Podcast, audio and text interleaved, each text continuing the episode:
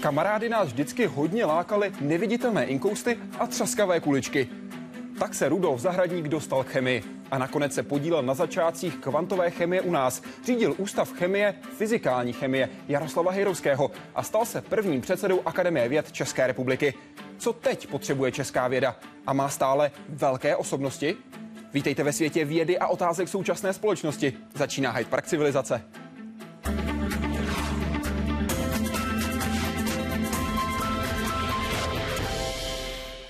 Pane profesore, přeji vám hezký večer. Dobrý večer. Děkuji, že jste dorazil do Hyde Parku civilizace. Budete odpovídat našim divákům. Ty se můžou ptát i během celého dnešního pořadu. Stačí, když vyrazíte na náš web www.hydeparkcivilizace.cz. Tam jsou pohromadě všechny cesty, které můžete využít. Ať už si vyberete webový formulář, Facebook, SMS, Twitter nebo Google+. My se na úvod dnešního vysílání zaměříme na financování české vědy a podle Akademie věd je problém hlavně v systému rozdělování peněz. Kafemlejnek. Uslyšíte o něm, když přijde řeč na financování české vědy. Bodový systém, na jehož základě se hodnotí práce vědců, nemá ve světě obdoby. Kafemlejnek eh, vlastně degraduje vědu na výrobu bodů, a nikoli výrobu výsledků, protože v této chvíli už nejde o to vyrobit jednu třeba velmi kvalitní publikaci, knihu, ale rozdrobit ji do co největšího množství a nazbírat co nejvíce bodů a za ty pak dostat peníze. Ten kafeminy vůbec nebere v ohledu to, že například výzkum v jedné oblasti je daleko nákladnější než v druhé oblasti. Čili jako z mého hlediska prostě kafeminy krajně negativní vliv na celou atmosféru. Prostě. A vidím to v konkrétních případech, o těch radši nebudu mluvit. Prostě. Máme zjištěno, že se třeba někteří vědci připisují na publikace jiných jenom za tím účelem, aby dostali adekvátní porci bodů. Takže i, i takto motivačně v uvozovkách působí e, Kafemlejnek. Kafemlejnek funguje na vysokých školách a veřejných výzkumných institucích. Akademie věd přerozděluje své peníze podle vlastního systému. Necháváme své ústavy, své týmy hodnotit podle e, civilizovaných mezinárodních kritérií, to znamená zahraničními odborníky a to hodnocení nespočívá jenom v tom, že sečteme nějaké publikace a body, ale že se taky díváme na to, jak jsou ty týmy například složeny, jakou mají perspektivu. Kromě státních peněz si vědci mohou přilepšit třeba pomocí grantů. Česká grantová agentura zavedla i možnost financovat mzdy. Získat grant ale není jednoduché. Adekvátním způsobem se nepostarali o to, aby se navýšil rozpočet grantové agentury. Takže ta poslední soutěž v grantové agentuře České republiky měla úspěšnost 17 V roce 2011 přesáhly celkové výdaje na vědu a výzkum 70 miliard korun, což není málo. Problém je ale špatné rozdělování peněz a chabé propojení výzkumu a průmyslu. Prakticky neexistuje smluvní výzkum. To znamená prostě, že by si soukromé podniky objednávaly u vysokých škol, ústavu akademie, rezortních ústavů výzkum a platili za to. Toto tady chybí prostě. Jo. Čili to, co je na západě klíčem pro prosperitu prostě, eh, řekněme, eh, tý, i těch ústavů aplikovaných výzkumu je, že dostávají zakázky. U nás je to tak, že prostě podniky spolupracují třeba s ústavou akademie nebo vysokýma školama nebo rezortníma ústavama, ale ty prostředky do toho dává stát. Volají vědci po penězích? Ano i ne. Hlavní výnik podfinancování vědy je totiž podle nich spíš celková koncepce. Její změna se v nejbližších letech nechystá. Pane profesore, vy, své, vy jste ve své knize Laboratorní deník, zač jsme bojovali, napsal mimo jiné, že sdílíte moto, které platí v současnosti o mnoha pronášených úvahách a publikovaných článcích o vědě a vědní politice. A toto moto zní, všichni píší, nikdo nečte, všichni mluví, nikdo neposlouchá. To je největší problém současnosti? Má to tragický rozměr. Já jsem věřte nebo ne, viděl desítky vynikajících článků určených pro noviny a žádný nevyšly.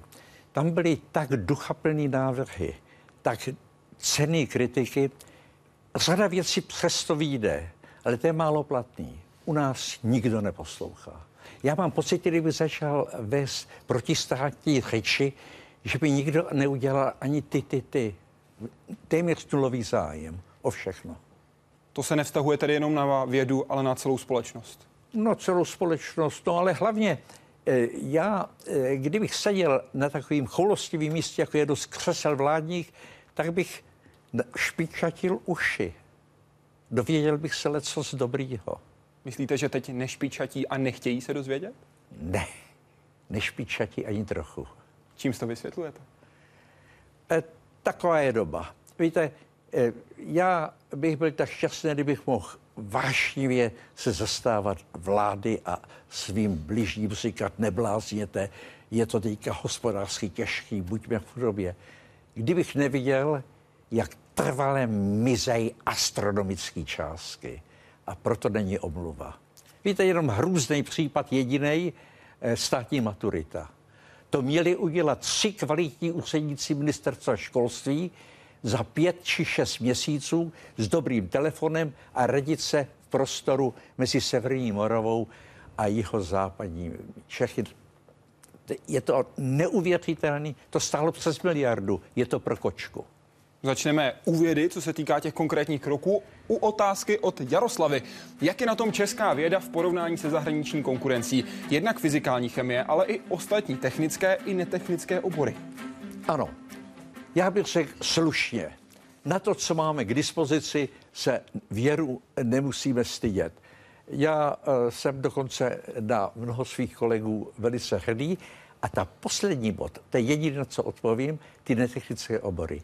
Já v poslední době z jistých důvodů jsem se blíže všímal práce historických ústavů akademie a filozofického ústavu, co ty co ti lidé, co ti kolegové dělají, oni nepublikují většinou tak jako my, pěti, deseti stránkové práce, oni publikují knížky, monografie. Ano, mám z toho radost. Proč jste se zaměřil zrovna teď na tu historii? E, mám proto služební důvody. Jdeme na Facebook pro otázku od Marka. Je u nás jasná dlouhodobá koncepce financování vědy, jaké stanovuje nebo by měla stanovovat priority a kdo by měl rozhodovat o tom, co bude stát financovat? No, víte, eh, dlouhodobá koncepce jistě neexistuje. Kdyby se to neměnilo často rok od roku, od jedné rady pro výzkum, vývoj a inovace k druhé radě, tak by to bylo snesitelné. Eh, koncepce chybí, ale přesto vysoké školy fungují jako centra vzdělávání, Akademie věd dělá svoji badatelskou činnost. A kdo by měl rozhodovat o tom, co bude stát financovat? No, tady máte ještě, eh, jaké mají být priority. Víte, s těmi prioritami je to těžké. Kdyby od doby Izáka Newtona určovala nějaká komise královské společnosti, co má být preferováno, tak bychom třeba do dneska neměli klasickou mechaniku. Nebo by ji musel někdo udělat jiný a ne Newton. Eh, v základním výzkumu na ty priority je třeba dávat hrozný pozor. Je to navíc jeden z reliktů eh, minulých 40 let. Ty chtěli mít vždycky priority. Jinými slovy, vy byste vědcům nechal víc volnou ruku, ať si bádají nad tím, nad čím bádat zrovna chtějí. Lidem, kteří jsou hodně toho označení, bych do toho vůbec nemluvil. A kdo by vybral ty, kteří jsou toho hodní? No, to má být šéf výzkumné skupiny, ten má vědět o Evičce, Karlovi, Pepičce a Janovi vše potřebné. A když pracují zvážně a schutí a kvalitně, tak jim ne každý den, ale dvakrát doby se říct, Evičko, je to moc pěkná práce. No a navíc by se měl starat, Karle, ty jsi sliboval ta práce, že bude do konce měsíce, ale dnes už je pátýho dalšího měsíce. Tak Safra, koukej mi to dodat, nebo bude zle. Mělo by to být aktivní. Takhle by se měl vedoucí skupiny starat ten svůj typ. A pojďme vejš. Pak by byli vedoucí nějakých větších oddělení, pak by byl ředitel ústavu a posledně by byl předseda akademie. Ve škole je to podobné. E, tam by samozřejmě jsme šli přes profesory a děkany až k rektorovi. A u koho by se měl být ten nejvyšší?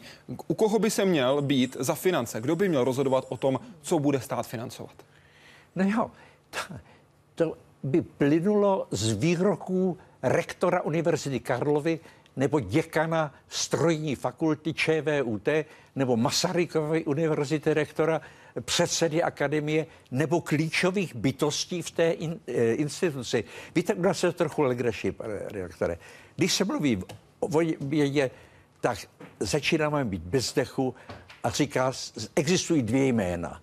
Profesor Vichterle a profesor Holý. Profesor Vichterle byl jeden z nejfenomenálnějších chemiků, které jsem v životě poznal. Profesor Holý byl nesmírně houževnatý organický chemik, který tím, že 20 let na něj nikdo nekřičel a nechtěl po něm, aby dával už nějaké praktické výsledky, tak to dodáš až těm antivirálním lékům. Tyhle lidi nemáme rušit. Ale ten ředitel ústavu nebo děkan fakulty je zodpovědný za to, že ta sestava je, když ne oslnivá, tak aspoň velmi, velmi dobrá. Peníze na vědu jdou i přes Radu pro výzkum, vývoj a inovace. A Tomáš Braný se ptá, k čemu je dobrá tato rada. Kdo vybírá její členy? A měl by tady vzniknout nový úřad po vzoru Českého statistického úřadu, jak chce profesor Drahoš. Ačkoliv je to vlastně můj šéf, i když já už jsem starodůchodní povaleč, já bych nechtěl žádnou novou instituci. Dbejme na to, aby vedoucí pozice měli prvotřídní lidé a ty ať konají své dílo. No, eh, já Eh, z důvodu společenských nebudu mluvit o Radě pro výzkum, vývoj a inovace, protože by to nebylo společensky únosné. Já využiju jeden z vašich starších citátů, který myslím společensky únosný bude, byť to možná bude pro některé na hraně, na hraně, protože vy jste pro Lidové noviny přesně před rokem v únoru 2012 řekl, že se v ní houževnatě už po léta drží lidé, zdatní manipulátoři, které lze trefně označit jako aparátčíky vědy. No vy se to dobře prozradil. Tam vždycky ta rada dbá na to, aby tito správní měli nad 50%. Pak jsou tam někteří schud opravdoví učenci, ale ty nikdy nic eh, nepřehlasují. Není to dobrý. Víte, ono je formálně krásný, že sám premiér je šéfem této rady. Všichni víme, jak předseda vlády takovéhle země je extrémně zaměstnaná bytost. Takže přání, aby dirigoval tuto radu, je iluzorní. No a pak má e, jistou bytost, která je zástupcem, je milá, je fajn. Bylo by hezky, kdyby to byla. To myslíte a, paní Miroslavu Kopicovou? E, prosím, jestli budete jmenovat, tak já odsud odejdu. Ne, to je první místo předsedkyně rady, proto jsem, jak jste říkal, tu zástupkyně. Já jsem neřekl jsem... první, já jsem řekl prostě za, zástupkyně. No, líbezná bytost, ale o věji neví nic. Tečka. A teď můžu být zastřelen před budovou televize. Ale umíral bych rád v tom případě. Protože jste řekl to, co si myslíte a stojíte za svým názorem? No, samozřejmě.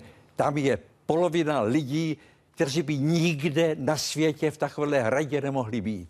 Já jsem zažil rady francouzské, švýcarské, německé a vím dost o činnosti takovéhle rady ve Spojených státech. Vy jste řekl, že by tam měli být lidé z učené společnosti České republiky. To no, platí? Ne, z učené společnosti, významné, výrazné osobnosti vysokých škol a akademie věd. Víte, ona je představa i mezi odborníky někdy trošinku zmatená. Myšlenka, že v takové radě může sedět každý nebo kde jaký ředitel ústavu akademie, nebo kde jaký univerzitní profesor. To vůbec nestačí. To mají být naprosto vyhraděné jedinečné bytosti vědy. A kdo je tam teď posílá? No to tak vzniká nějak takovým samoplodícím mechanismem. Takže nikdo za to nenese zodpovědnost? No jo, víte, oni různé instituce udělají jistě návrh, to je v pořádku, ale to nestačí. Víte, navíc, já pamatuju, když končila eh, ta prozatímní vláda pana Fischera, tak nás jednou pozval na eh, debatu, co s vědou. A ta debata probíhala velice hezky. A tu poslední větu, kterou řekl, tam mě zdrtila. Já jsem nevykřikoval, to už jsme se rozcházeli, ale přiroučení jsem mu to řekl. On řekl, že bude dbát na to, aby ta rada příští byla zcela demokratická, to znamená od Plzně po Opavu a aby byly zastoupeny úplně všechny obory. Takhle se to nedá dělat. To je stejný, jako kdybyste se rozhodl, že my dva uděláme radu pro operní zpěvy. To přece nemá smysl. To chce mít naprosté znalce od o, operních zpěvů a tady to chce naprosté znalce vědy, ale s nadhledem. Tam nemá cenu radit, aby udělali lepší lepidlo nebo lepší dezodorant. To můžou dělat firmy si sami. K tomu vám pak ještě něco řeknu veselýho. Dobře, tak to si necháme tady na později, jak slibujete. Půjdeme na otázku od Kláry, která píše, když je pracovník z velké části odměněn z vlastních grantů, institut nedokáže nabídnout plat konkurující soukromé sféře. Jak jinak byste nastavil systém, aby nepřeplácel ty, kteří si počase z vědecké práce udělají jen teplé místečko a odměnil ty šikovné? No jo, to jsem vlastně já řekl. Já bych extrémně dbal eh, na kvalitu, kvalitu vedoucích všech stupňů. A když ta kvalita bude opravdu dobrá, no tak tam lidé, kteří tam nepatří, odejdou bruta- způsobem noblesním, ne brutálním. Třeba by člověk jim dokonce doporučil někde nějaké místo, ale v té vědě a ve vysokoškolské výuce mají být jen výrazné kvalitní osobnosti. Jdeme na web pro otázku od Honzy. Proč by neměl stát dávat peníze na výzkum podnikům? Vždyť právě průmyslové podniky táhnou českou ekonomiku, dávají lidem práci a tak dále. To je mi milá otázka. Eh, ten důvod je ten, že přejeme si všichni, abychom byli součástí civilizace. A ta civilizace má na to vypracovaný postup. Mluvil jsem o tom často s kolegy těch zemí, které jsem jmenoval. Hodně s profesorem Hornem, to byl šéf výzkumu u firmy Höchst v Německu. A ten říká, Herr Zicu, dokud vaši průmysloví reprezentanti nebudou běhat za univerzitními vybranými učiteli a za vybranými pracovníky akademie dvě, bude trvale špatně. E, myšlenka, že by erár měl podporovat tímhle způsobem podnikání je absurdní a nemravná. V obyčejném světě, e, tak nazývám ty země, které se jmenoval, my jsme v tomhle neobyčejná země v obyčejném světě průmysl dává pozoruhodné částky na podporu vědy a výzkumu. A v té naší realitě, v té české, není problém i na druhé straně, na straně, dejme tomu, Akademie jednotlivých ústavů. Když budu citovat například profesora Drahoše, který říká, někdo ty naše výsledky musí chtít. Není tady problém v tom, že čeští věci je neumí nabídnout, neumí nabídnout ty svoje kapacity ano. a přijít za podniky a říct, podívejte se, manažeři, my umíme tohle, co chcete vymyslet, my vám to vymyslíme. V prvém pololetí, prvé polovině 90. let jsem jezdil a přednášel mezi, mezi Ústím, Opavou, Plzní. Velikou horlivostí. Nikde mě nevyhodili. A říkal jsem jí, prosím vás, tato výrazná firma musí mít jednu osobnost, která bude znala vaší tematiky velice dobře a bude cítit, co potřebujete a bude znala poměr univerzitních a akademických tak, že se obrátí na příslušného člověka. Dodával jsem, nemějte obavy, ti naši zaměstnanci jsou státní zaměstnanci, jsou skromní, nebudou chodit s nataženou rukou. To může přijít jednou, že jim postavíte nějaký nový zařízení. Ale to musí být horlivá touha průmyslu. Mně připadá i to slovo inovace v zemi našeho typu, v tom názvu té Rady pro výzkum, vývoj a inovace poněkud absurdní. Proč? Z toho důvodu, že o tom, jak a co inovovat, to musí vědět každá firma nejlépe sama. A jak jste vy, třeba jako bývalý předseda Akademie věd, nabízel právě tyhle možnosti? Vy jste hovořil o těch, jak byste to tehdy nazval, styčních důstojnících, ano, se, kdyby byl ten kontakt průmyslu a vědy. Ale s čím jste přicházel? S jakou nabídkou? Já vám řeknu komickou věc. Já jsem se zabýval celý život badatelským výzkumem. Myšlenka, že bych měl nějaký patent, byla absurdní. A představte si, co se stalo. Skončil reálný socialismus a nevím proč a jakým mechanismem se na mě obrátili dvě americké firmy, že by potřebovali účinný desinfekční prostředek na vodu. Vojáci budou někde v džungli, budou z nějakých přidají a bude to dobrý. No, ty způsobily, že jsme předložili několik patentů, já už ani sám nevím, jakých kolik.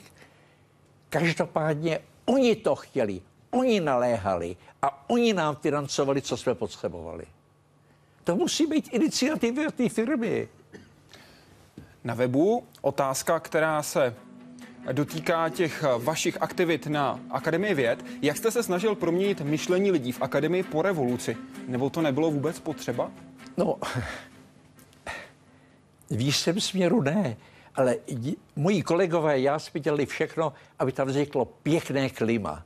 Víte, můžete mít víc nebo míň peněz, ale co nesmí chybět, je sympatické prostředí. Abyste chodil s entuziasmem do laboratoře, jako vy chodíte jistě s entuziasmem do české televize. O, to jsme se usilovali. Eh, jedno taková markantní změna, tam bylo takzvané úřad prezidia ČSAV, no a to byla vrchnost. tak to skončilo během asi dvou měsíců. Jsem říkal, vy jste podaní ústavu, chovejte se k ní přiměřeným způsobem. Vy jim říkejte aktivně, co by mohli získat navíc, co nesmí dělat, aby se neodstli v base. Ano, to klima se změnilo a jsem s tím spokojený. Cítil jste, že je potřeba proměnit to myšlení? Cítil jste no to, to, to i ve to se ví, no, tak víte, po 40 letech eh, reálného socialismu bylo třeba udělat trochu jiné klíma. V současnosti máme jednoho vědce, který teď na mezinárodní úrovni velmi uspěl. Matematik Eduard Feiereisel je totiž čtvrtým českým vědcem, který získal prestižní pokročilý grant Evropské výzkumné rady. 2300 zájemců o grant, 2000 z nich odešlo ze soutěže s prázdnou. Profesor Eduard Feiereisel byl jedním ze 300 šťastných. Pro svůj výzkum v matematické teorii tekutin peníze získal. Z České republiky byl loni jediný. Grant bude zahájen 1. května tohoto roku a za pět let jeho trvání vyplatí Evropská rada pro výzkum týmu profesora Feiereisla víc než 18 milionů korun. Přes 3 miliony korun na rok stačí na pokrytí části platů tříčleného týmu, cesty do zahraničí i návštěvy expertů. Nákup přístrojů není potřeba. Teoretický matematik je, co se týče pracovních podmínek, docela skromný. Stačí mu počítač, tabule na složitější výpočty a ten nejdůležitější stroj – vlastní mozek. Eduard Feiereisel zasvětil matematice s trochou nadsázky řečeno i osobní život. Oženil se s matematičkou Šárkou Nečasovou, která dnes šéfuje jeho oddělení. Manžel tak zhruba 98-99 eh, měl velice fundamentální výsledek, kde vlastně rozšířil práce jistého francouzského matematika Lyonce. Na modelech proudění tekutiny pak postavil celou svou práci.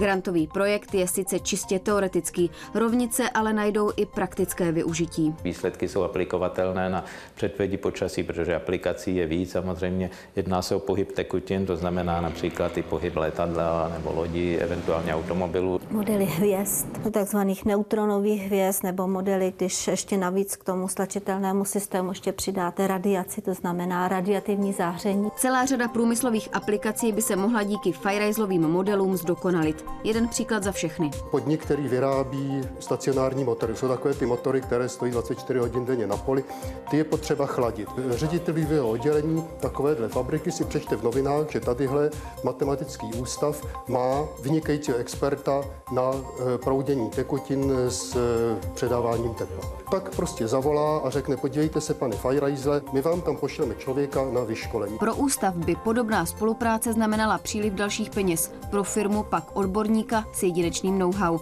Realita je ale jiná. Průmysl a věda k sobě hledají cestu jen velmi pomalu. A tak si vědci přilepšují třeba právě pomocí grantů. Pro nás to znamená, že v podstatě do budoucna se jaksi plánuje, že budeme soutěžit o část svých platů v grantové soutěži a to si myslím, že není atraktivní ani, ani pro mladé lidi, ani pro někoho jiného. Představa, že prostě e, moje budoucnost závisí na tom, jestli jsem úspěšný v grantové soutěži, není příliš lákavá. Zatím situace se nedostala až tak daleko, že by lidi museli odcházet kvůli tomu, že nemají granty, ale není vyloučeno, že v budoucnosti tomu tak bude. Svou budoucnost profesor Fajrajzl zatím řešit nemusí. Ta totiž na následujících pět let nese razítko evropského grantu. Prouděním tekutin se už před ním zabývaly generace vynikajících matematiků. Řešení problému tedy nebude snadné. Veronika Kvaková a redakce Česká televize. Pane profesore, najde řešení? To víte, že jo. Pokud nebude nikdo radit, aby vytýčil priority a pokud na něj nebude nikdo naléhat, aby to bylo do poloviny příštího týdne, vsadil bych se, že jo. Tak teď má pět let, jak jsme slyšeli. No prosím. Bude to stačit? Může nebo nemusí to se nikdy u takovéhle věci nedá říct. Marek Novák na Facebooku. Dobrý večer. Který z českých vědců podle vás měl dostat Nobelovu cenu? Není to málo, že máme jen jediného, pokud počítáme vědecké disciplíny. Měli získat profesor Holý a vidíte v současnosti nějakou naši Nobelovskou vědeckou naději? To je taky smutný téma, víte. K tomu by se dal říct docela dobrodružný příběh, ale na to není čas. Já myslím, že v klidu můžete povídat, pane profesore. Tak zkráceně. V letě byli na návštěvě v České republice tři nositelé Nobelovy ceny za chemii z Izraele. Malinká zemička. Eh, mně se žurnalisté ptali, kdy přijde další do Čech, do České republiky. A já se zase cenzuruju, abych se příliš nedotknul úředních míst, která by mohla snížit rozpočet akademie. Eh, víte, ta hrůza je ta, že země, kam dochází hodně Nobelových cen, buď mají ohromnou podporu ze strany vrchnosti, a nebo to klima, jak nám, když jsme je z nich tahali rozumy, sdělili eh, kolegové izraeliští. Tam dbají úžasně na růst mladé bytosti. O své děti se starají extrémně. To je velice důležitý. No a e, potom už ten úchod se stará o to, aby mohli skutečně pracovat. Můj první host v roce 1993, když jsem se stal předsedou Akademie věd, eh, byl Joshua Jordner z Izraele. Tomu se říká prezident Izraelské akademie věd a umění.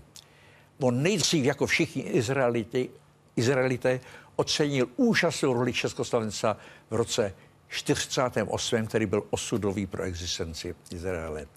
A pak eh, dodal, eh, víte, to byl rok takový bídy, nedovedete si představit, jaké. Ministerstvům se bralo ne 5% nebo 10%, 25-30% rozpočtu nebo i více. A on dodal, a víte, komu jsme nebrali? Já jsem říkal, nevím. Školství a vědě. To je izraelský přístup. U nás je tohleto. Víte, před volbami slýchám a čtu nádherné věci o vztahu celé politické sféře, sféry eh, vůči školství a vůči vědě. To je ohromný. Den po volbách je všechno pryč. A za dva dny na to otevřu třeba eh, Mladou frontu dnes a hlavní článek. Největší redukce se bude týkat ministerstva školství. Potom se už člověk stává rozladěnou bytostí. Vy jste to kritizoval už jako šéf Akademie věd. Když jste říkal, to, co platí ano. před volbama, neplatí po nich. Když se ale podíváme na ta konkrétní čísla, tak rozpočet v roce 93, teď hovořím čistě o Akademii věd tedy, ano. a v roce 93 byl 1,5 miliardy, v roce 99 dvojnásobek, 3 miliardy. Ano. Tady se to nepromítlo. No, eh, pane redaktore, ten háček je v tom, my jsme byli těmi 40 lety, pokud šlo o vybavení, opravdu zrujnovaní. Jediný důvod, proč se řada kolegů uplatňovala, byla ten, že zdejší experimentátoři uměli úžasně improvizovat. To nikde na světě nenajdete takový umění improvizace. Čili dohánili jsme vybavení. Pojďme k té druhé části otázky. Měl získat Nobelovu cenu profesor Holý? Já eh, kolegu Holého jsem ctil a ctím, ale ve světě těch kroků, pokud jde o nová léčiva, vážná nová léčiva, ne banální, je hodně a obvykle Nobelův výbor to nedělá.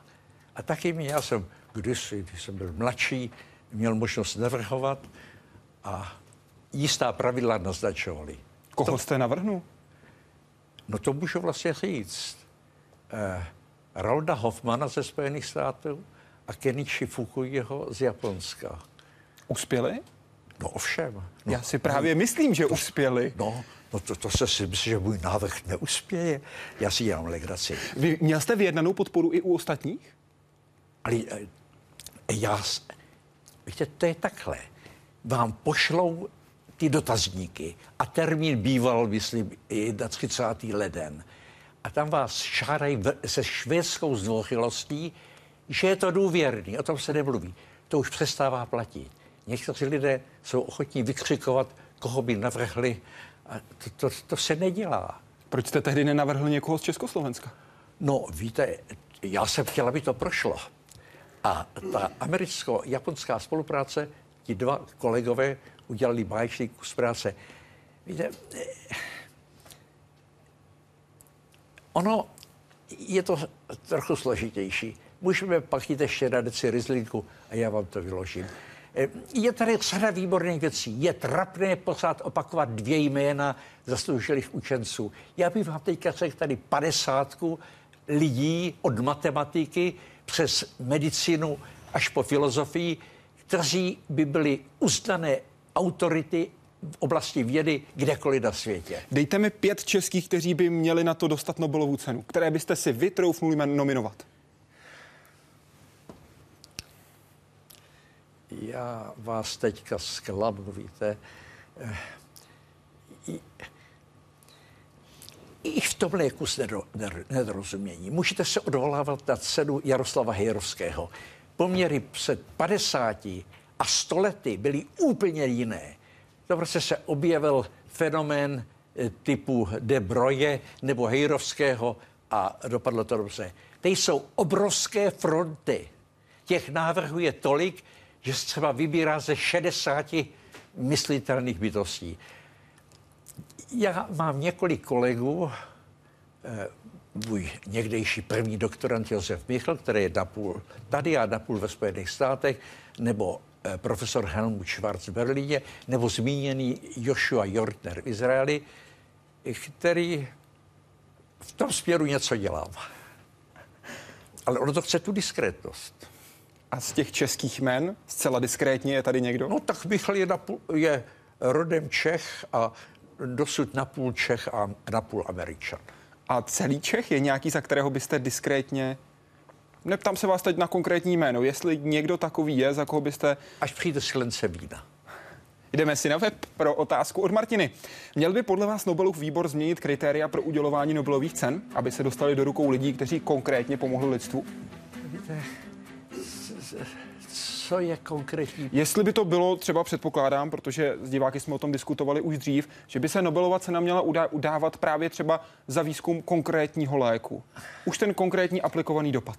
Víte, s těmi, oni nemají k těm lékům eh, moc velkou sympatii, protože o nových lécích pracují desetitisíce lidí po světě, tisícovkách firm. Ne, ne, to je... Obecně za aplikovaný výzkum mělo by se tam spíš... Ale jo, no, když je to něco brilantního, oslnivého samozřejmě. Ale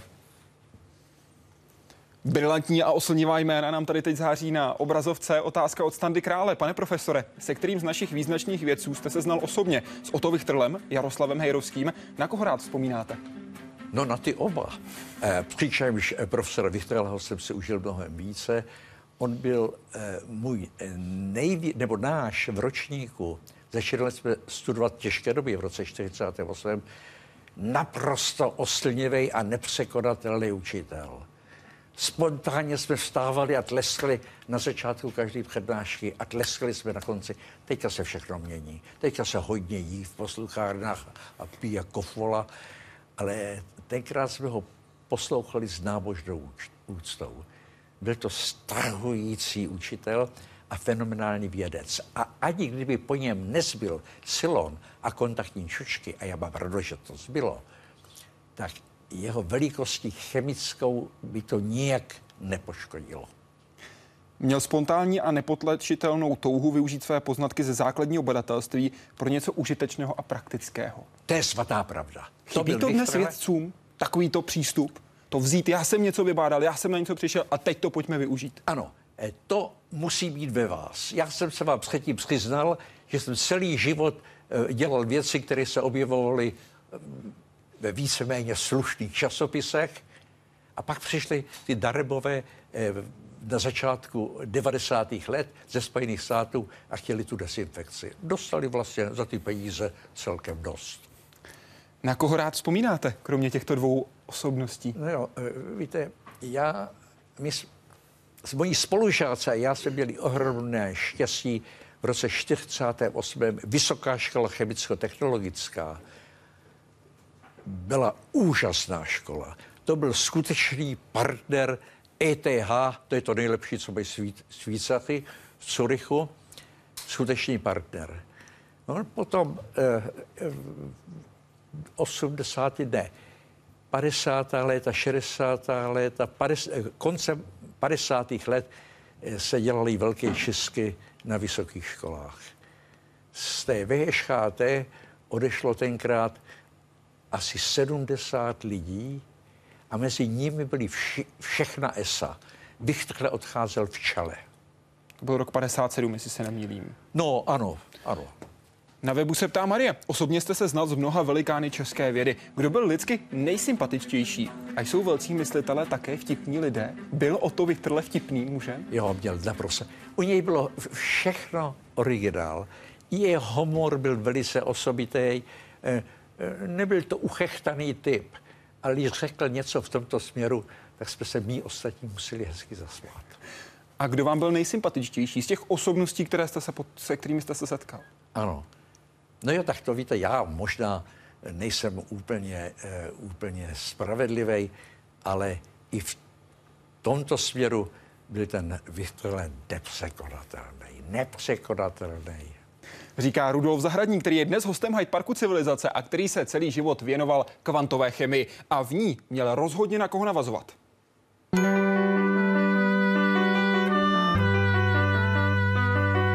Dnes o něm píší učebnice jako o zakladateli polarografie a nositeli Nobelovy ceny za chemii. Jaroslav Hejrovský, mnohostranný fyzikální chemik, byl na Nobelovu cenu nominován dokonce 18krát, a to nejen v oboru chemie, ale i za fyziku a dokonce fyziologii a medicínu.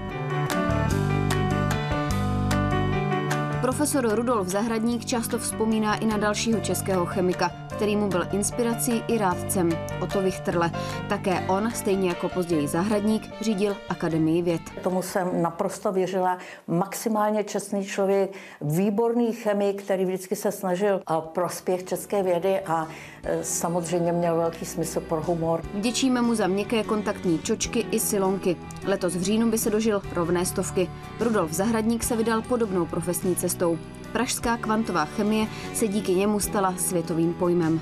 Potom, když vznikla ta Akademie věd České republiky, tak to, že se do čela dostal jako první prezident, byl pan profesor Rudolf Zahradník, to byl taky výborný tah, protože byl to člověk opět čestný, který dbal velice o etiku. To, tyhle věci byly tak důležité a jsou stále důležité, my to bohužel přehlížíme.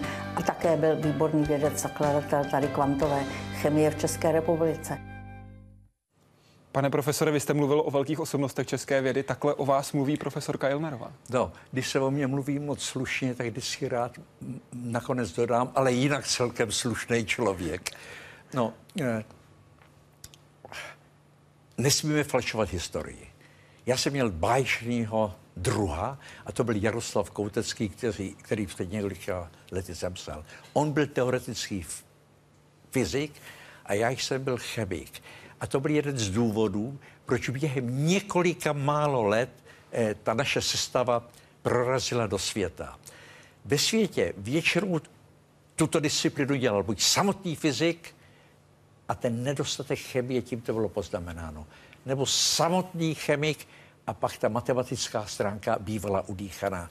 Ale my jsme byli taková dvojice a navíc bylo s námi několik dalších bytostí, které byly úžasně dobrý. Ten Josef Michl zmíněný a u Jaroslava Kouteckého uh, Jiří Čížek a Josef Paldus. To by byli kandidáti na Nobelovu cenu. A máme tady ta konkrétní jména. Da jo. A od Karolíny, pane profesore, jste fyzik nebo chemik? No já jsem přírodovědec. Víte, ono to dneska nejde takhle separovat. Chemik, který nechce být jaksi potažen pavučinami, eh, má mít dobrou matematickou průpravu, má horlivě studovat fyziku a ta chemie přijde sama potom. U vás takhle přišla? V podstatě jo. Na webu otázka od Janky. Pane profesore, co přesně si máme představit pod fyzikální chemií? Je to ano. tedy fyzika nebo chemie? Co ano. ten obor zkoumá? Ano. Eh, chemie byla ve velice živém stavu už na počátku 19. století, ve velice kvalitním stavu. Ke konci e, začínaly fyzikální pohledy na hmotu, na molekuly ovlivňovat chemii a ovlivnili božským způsobem. Takže je to chemie, která je zkoumána metody, metodami fyzikálními. Víte, já působím jako zrádce, ale já jsem i nadále eh, chemik snad s planoucím srdcem, ale ta fyzika je ohromná disciplína. To prolízá všechno. Nejenom chemii, eh, nejenom biodisciplíny, ale i medicínu. Kvantová chemie je intelektuálně náročný obor. Dostal jste se do situace, kdy jste si řekl, že něco už nejste schopen pochopit. Co jste pak dělal? A je kvantová chemie teoretickou disciplínou, ke které v úvozovkách stačí tuška a papír, nebo je ve skrze praktická? Ano, eh, tak ten začátek je roztomilej. Eh, samozřejmě každý narazí na práce, které jsou za jeho mentální způsobilosti a za znalostma. Člověk musí být v tuto chvíli velice houževnatý, jít do svých knížek, do větší knihovny a ptát se buď biologů nebo fyziků. Takhle jsem to dělal. To se ví, že zůstaly některé otázky jenom ve stavu zrodu a nedopracovali se, nepodařilo se. Ale jinak tohle je velice častý jev. Pane profesore, je nějaká otázka, na kterou jste nenašel odpověď a dodnes vás trápí? No je. Povídejte. Ale eh, mně se stala taková zvláštní věc, když si už se o tom e, i v televizi jednalo. E, mně před mnoha lety, když jsem byl ještě v ústavu pracovního lékařství, já jsem byl jakoby špatná rasa, takže jsem nemohl ani na vysokou školu pokračovat ve směru doktorátu, ani e, do akademie, která zrovna vznikala. No a mně se stala jednou naprosto nepochopitelná událost v laboratoři, chtěl jsem vyrobit cosi, co mělo proběhnout hladce a mělo to pěkně vykrystalizovat a být barevné. Když jsem to slil, tak se to odstlo na stropě. A do dneška nerozumím, co zatím bylo. Ale to říkám opravdu z žartu, protože spíš takovéhle rozferné věci mohou uh, diváky poutat. No, Tuška v zásadě ano. A já speciálně ve výuce vždycky já už teď neučím studenty, ty mladíčké, já vždycky dbám na to, aby se začalo, začínalo v teorii chemické vazby situacemi, kde tuška a papíry v proserech. A pak přijdou počítače. Vy jste v rozhovoru pro Český rozhlas řekl, že nemáte úplně velkou, řekněme, nakloněnou tvář, když to řeknu, tak to možná trošku poeticky, že nejste moc nakloněn těm novým technologiím. Budu citovat, mám rád tušky tvrdosti HB a plnící pero. Ano. S tím, že pokud vám kolegyně natáhne v úvozovkách optický kabel, protože jednalo se tady o datový kabel, do kanceláře, tak vy ho na vlastní zodpovědnost přestřihnete. Ano, já jsem tímhle tím vyhrožoval své celoživotní eh, spolupracovnici, paní Růženě Žohové. Já jsem přišel s důškama ze svého kumbálu a říkal jsem, Růženko, kde ten přívod končí? A ona je na rozdíl ode mě velice svědomí, tak říká, proboha, co se? Já jsem ustřihnout a půjdu se do administrativy udat, aby by to předepsali náhradě a už s tím mailem přestaneme. Pane redaktore, sedával jsem dvě, tři hodiny mezi osmou a desátou nebo tak e, u těchto věcí. To nejde, chcete-li pracovat, zahoďte mobil. E, vyzvěte kolegy, aby vám volali radši po večeři. E, nepoužívejte všech možných high-tech a používejte hlavu. A když jste experimentální fyzik nebo chemik, tak dělejte pokusy. A můžu to skombinovat? No. Používat tu hlavu i tu high-tech technologii? Jde to? Ano, tak jde u těch mladších, jo, ale já uh, tak si... Pane profesore, vy jste řekl, že v 75 letech je u muže chlapectví a u ženy dívčí věk. Ano. Takže to se týká i vás. No jo, ale já jsem o 10 let starší, takže já už jsem v kategorii kmeckého věku. Tak to se dostáváte do řekněme, období ryze, rizího mužství, když 75 je chlapectví. Tak tak úplně rizí ne. Kmecký věk v relativně slušném stavu. Pane profesore, od kolika let se zabýváte chemí? No, od necelých třinácti. To vyšel ten Foglarův kalendář Správný kluk nebo tak něco. A tam byly eh, ty neviditelné ingousty a podobné zázraky. A to byla asi nejkrásnější doba mého života. Vy jste se pak ale s Jaroslavem Foglarem setkával i osobně později. Ano, ano. Eh, já jsem byl v původě v sedmém pražském oddíle skautském a potom kolem roku 42, 43 bylo více skautů začeno, dokonce byly popravy. Takže tam ta činnost umdlela a pak jsem eh, ve 43. roce při tolkách leteckými sady viděl v bývalém mléčném kiosku za války, kde bylo mléko, takže si tam udělal Jaroslav Foglar se svými hochy eh, klubovnu. No a vzali mě a mám na to dalkolepý vzpomínky. Vy jste vyrazil do Letče, jak psal Karel No ovšem. vás? Eh, kousek od Leče je to, čemu Foglar říkal sluneční zátoka. A tam jsme měli v tom roce 4 a 40. Eh, tábor, který byl jako všechna díla Foglarova. Víte, ten Foglar, to byl eh, Vichtrle scoutingu. Naprostý originál, fenomenální člověk, báječný skautský vůdce. Pane, prof, pane profesore, jak motivovat mladé lidi, aby se zajímali o vědu? Co chytlo a strhlo vás víme? Neviditelný inkoust a kuličky. Ano, no, eh, víte, já eh, kdysi, když jsem, já jsem vždycky směl třeba tři roky přednášet a pak byl zase nějaký kádrový škralou a zase jsem dva roky nepřednášel. Když jsem přednášel, tak jsem usiloval velice intenzivní kontakt se studenty. A ti, co byli taky intenzivní, tak se často hlásili, aby mohli dělat diplomovou práci, nebo to, nebo ono. A Eh, To je jediná šťastná, šťastná cesta. Ale poslední dva případy, to byli mimořádně talentovaní mladí muži, jeden teď v Americe, druhý je v Německu momentálně, tak ty se vůbec neverboval, jednou zaklepali, ten druhý se ohlásil telefonem a přišli požádat, jestli by mohli pracovat. A víte, když se někdy tak jako naříká, jaké jsou mládeži špatný, tak mám dvě poznámky. Za prvé, tito dva mladí gentlemani pracovali s ohromným nasazením, s ohromným. Trochu mě vylepšovali.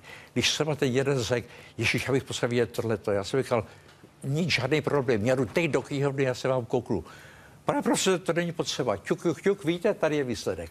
Takže ta high-tech není zase taková eh, ničemnost. No, Pojďme k některým vašim studentům. Pojďme na Facebook. Otázka od Joachima Sauera. Je pravda, že jste vyučoval i současnou německou kancelářku Angelu Merklovou? Ano. Právě její manžel Joachim Sauer by to tedy měl vědět. Ano, no, eh, jsem rád, eh, když manželé mých studentek jsou o mých aktivitách informováni. Eh, ono to eh, bylo tak v Německu eh, v 90. letech, když se stala ministriní pro ženské záležitosti a eh, mladou generaci, tak kolegové němečtí přišli s heslem anhand einer Praxis bei Herrn Zaharnik in Prag zu einer großen politischen Kar- Karriere in Bonn. Pomocí praxe u pana Zahradníka v Praze k velké kariéře politické v Bonnu. To je přece roztoblý. Jaká byla Angela Merklová osobně, když jste ji učil? Ta A prostě- bral jí domů na večeři mimochodem, jak jste bral svoje studenty. No jo, to bylo, myslím, to nejlepší, co měli. Moje žena vášnivě ráda vaří a eh, všichni studenti chodili k nám poměrně pravidelně. A někdy i větší skupina pohromadě. Jo, A jaká byla Angela Merklová? Byla pracovitá? extrémně. Velice chytrá. Pane profesore, jaký je smysl bytí? Jak na něj přijít? Nebo se k odpovědi alespoň přiblížit? A jak může nám tuto odpověď dát věda? Já mám pocit, že věda neodpověděla na otázky, které si kladu. A pokud ano, tak si jednou odpovědí přišlo na mnoho dalších otázek. Smysl bytí. Já, já to je teda už ten analytik, jaký je smysl bytí? Protože mě je nebezpečí, že mi budou poslouchat eh, kolegové z Filozofického ústavu. Ale mimochodem, báječný knížce o filozofii od profesora Peregrina této oblasti říká, to na to otázku nelze odpovědět. Já se odpovídám, já nejsem filozof. Eh, Já mám pocit, že jediný, co, o co člověk může usilovat celý život, je vášivě usilovat o to, aby se zbavoval ubohých vlastností a posiloval to slušný, co v něm je. A aby se choval k bližním, tak, jak se sluší a patří. Vy jste v rozhovoru pro Český rozhlas loni v březnu řekl, že když jste byl klukem kolem 20, mučil jsem se otázkami o prioritě hmoty a ducha. Včas jsem toho nechal. To jsou témata, která jako člověk, který obdivuje přírodovědu, nedokážu rozhodnout. Pořád to platí? To platí. Jdeme si na web otázku od Gréty. Dobrý večer, pane profesore. Jak se schání zubní kartáček pro význačného amerického vědce? Znám tuto příhodu z vaší knihy. Mohl byste ji připomenout? Je vidět, že Gréta četla váš laboratorní ano, To byla jednoduchá situace. Velký spektroskopik americký přijel asi na tři denní eh, návštěvu. V duchu papežova pokleknutí, když vystoupil z letadla, poklekl a polibil českou zemi. Jeho předci byli Češi, nebo jeden z předků byl Čech. A říká, Rudolfe, poslouchej, stala se mi hrozná věc. V hotelu jsem zapomněl zubní kartáček. Na prvním místě, jak teďka pojedeme, zastavíš a e, já si ho koupím. Já jsem věděl, že je zlé, protože zubní kartáčky e, prostě toho času, podobně jako všelijaké jiné tovary, lidi mluví vždycky o mandarinkách, bez těch se dalo žít docela vesele, ale bez zubních kartáčů to bylo horší. Ne, neměl jsem šanci. Za chvíli Rudolfe, nezapomněl si eh, na mou prozbu, já jsem říkal, definitivně not, ale tady se budeme zastavit, tady bychom platili velkou pokutu. No, dramatizovalo se to, když už jsme byli blízko domova, tak jsem říkal, podívej se, potřebuješ si odpočinout. Žena ti dá nějaký pivo a nějak tě pohostí a já ti skočím pro kartáček. Ano, sednul si, dechal se mnou umýt ruce a tak a eh, říkal jsem mileně, malér, strašný malér, eh, Ralf eh, nemá kartáček na zuby, zapomněl ho v pařížském hotelu. A on říkal, ale já teď hned poletím a uh, modli se za mě. Říkal, ne, to není třeba. Já jsem koupila pár kartáčů do zásoby. Takže jste byl zachráněn ano. vaší ženou, která je chemička nebo fyzička? Ne, ne, to je prostá dívka. Ne, ona... Vy jste ji ale učil matematiku. O, za to jsem vděčný mým rodičům, že by měli takovou důvěru, že i v době jejich nepřítomnosti doma mě nechali eh, tu dívku vyučovat matematice. Nedosáhli jsme žádných triumfů, ale bývala trojku, což bylo docela dobrý, to byla přísná škola ve Vodičkově ulici, takže... Vy, jste, vy ve své knížce píšete, neudělal jsem z ní matematičku ani fyzičku, dodávám zaplať pámbu. Ano. Proč? Ano, já to myslím takhle. Víte, já znám mnoho dvojic. On je lékař, ona lékařka. On je chemik, ona chemička. A funguje všechno báječně. Ale já bych se toho trochu bál. Já jsem rád, že spíš dbala na moji češtinu, že spíš dbala na to, abych vášnivěji chodil na koncerty komorní hudby, spíš dbala na to, aby nám mm, neupláchlo hezké představení ve Vinohradském divadle. A to byla dobrá. A jednou vás také vytáhla ze zatčení. Pardon? Jednou vás také vytáhla ze zatčení. Jo, Maria. Poslyšte, tady si připadám jako u kádrového výsledku. Vy jste museli týdny studovat moje sebrané spisy. Ano, to byla krásná věc. Já jsem býval svým eh, ústavním šéfem obvinován z toho, že jsem provokoval. Já jsem při hovoru s ním a s jinými to popíral, to byla taková únosná politická lež, ale víte, žít v reálném socialismu a vybrané jedince neprovokovat, to by byl hrozně smutný smutný. Tak já jsem eh, provokoval, no, eh, co vám mám o tom říct? Šel jste tehdy fotografovat, jestli se nemýlím, a byl jste za... Ta provokace spočívala v tom, že jsem na svůj autáček dal značku, přelepil jsem to, libovolný číslo a předtím bylo MO, což by měl být třeba most. Ale MO je v teorii chemické vazby zkrátka nesmírně důležité metody, která se jmenuje metoda molekulových orbitalů. No a e, na tomto ministerstvu, to bylo ministerstvo obchodu prvorepublikové, mají v kameně vytase, vytesaných mnoho e, emblémů MO. Jsem se ohromný nápad, fotoaparát, šel jsem kolem budovy a párkrát s různým osvětlením jsem to vyfotil. V tom se ozval za mnou Dupot.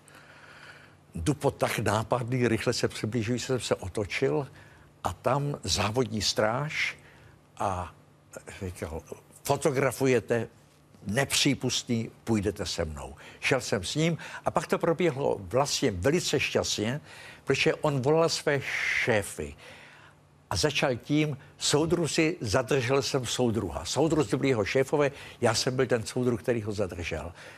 A co s ním mám dělat? No tak soudruzi se přišli podívat na soudruha, setrvali jsme pár minutovém srdečném rozhovoru, já jsem jí řekl, co jsem to chtěl, o provokaci jsem nemluvil.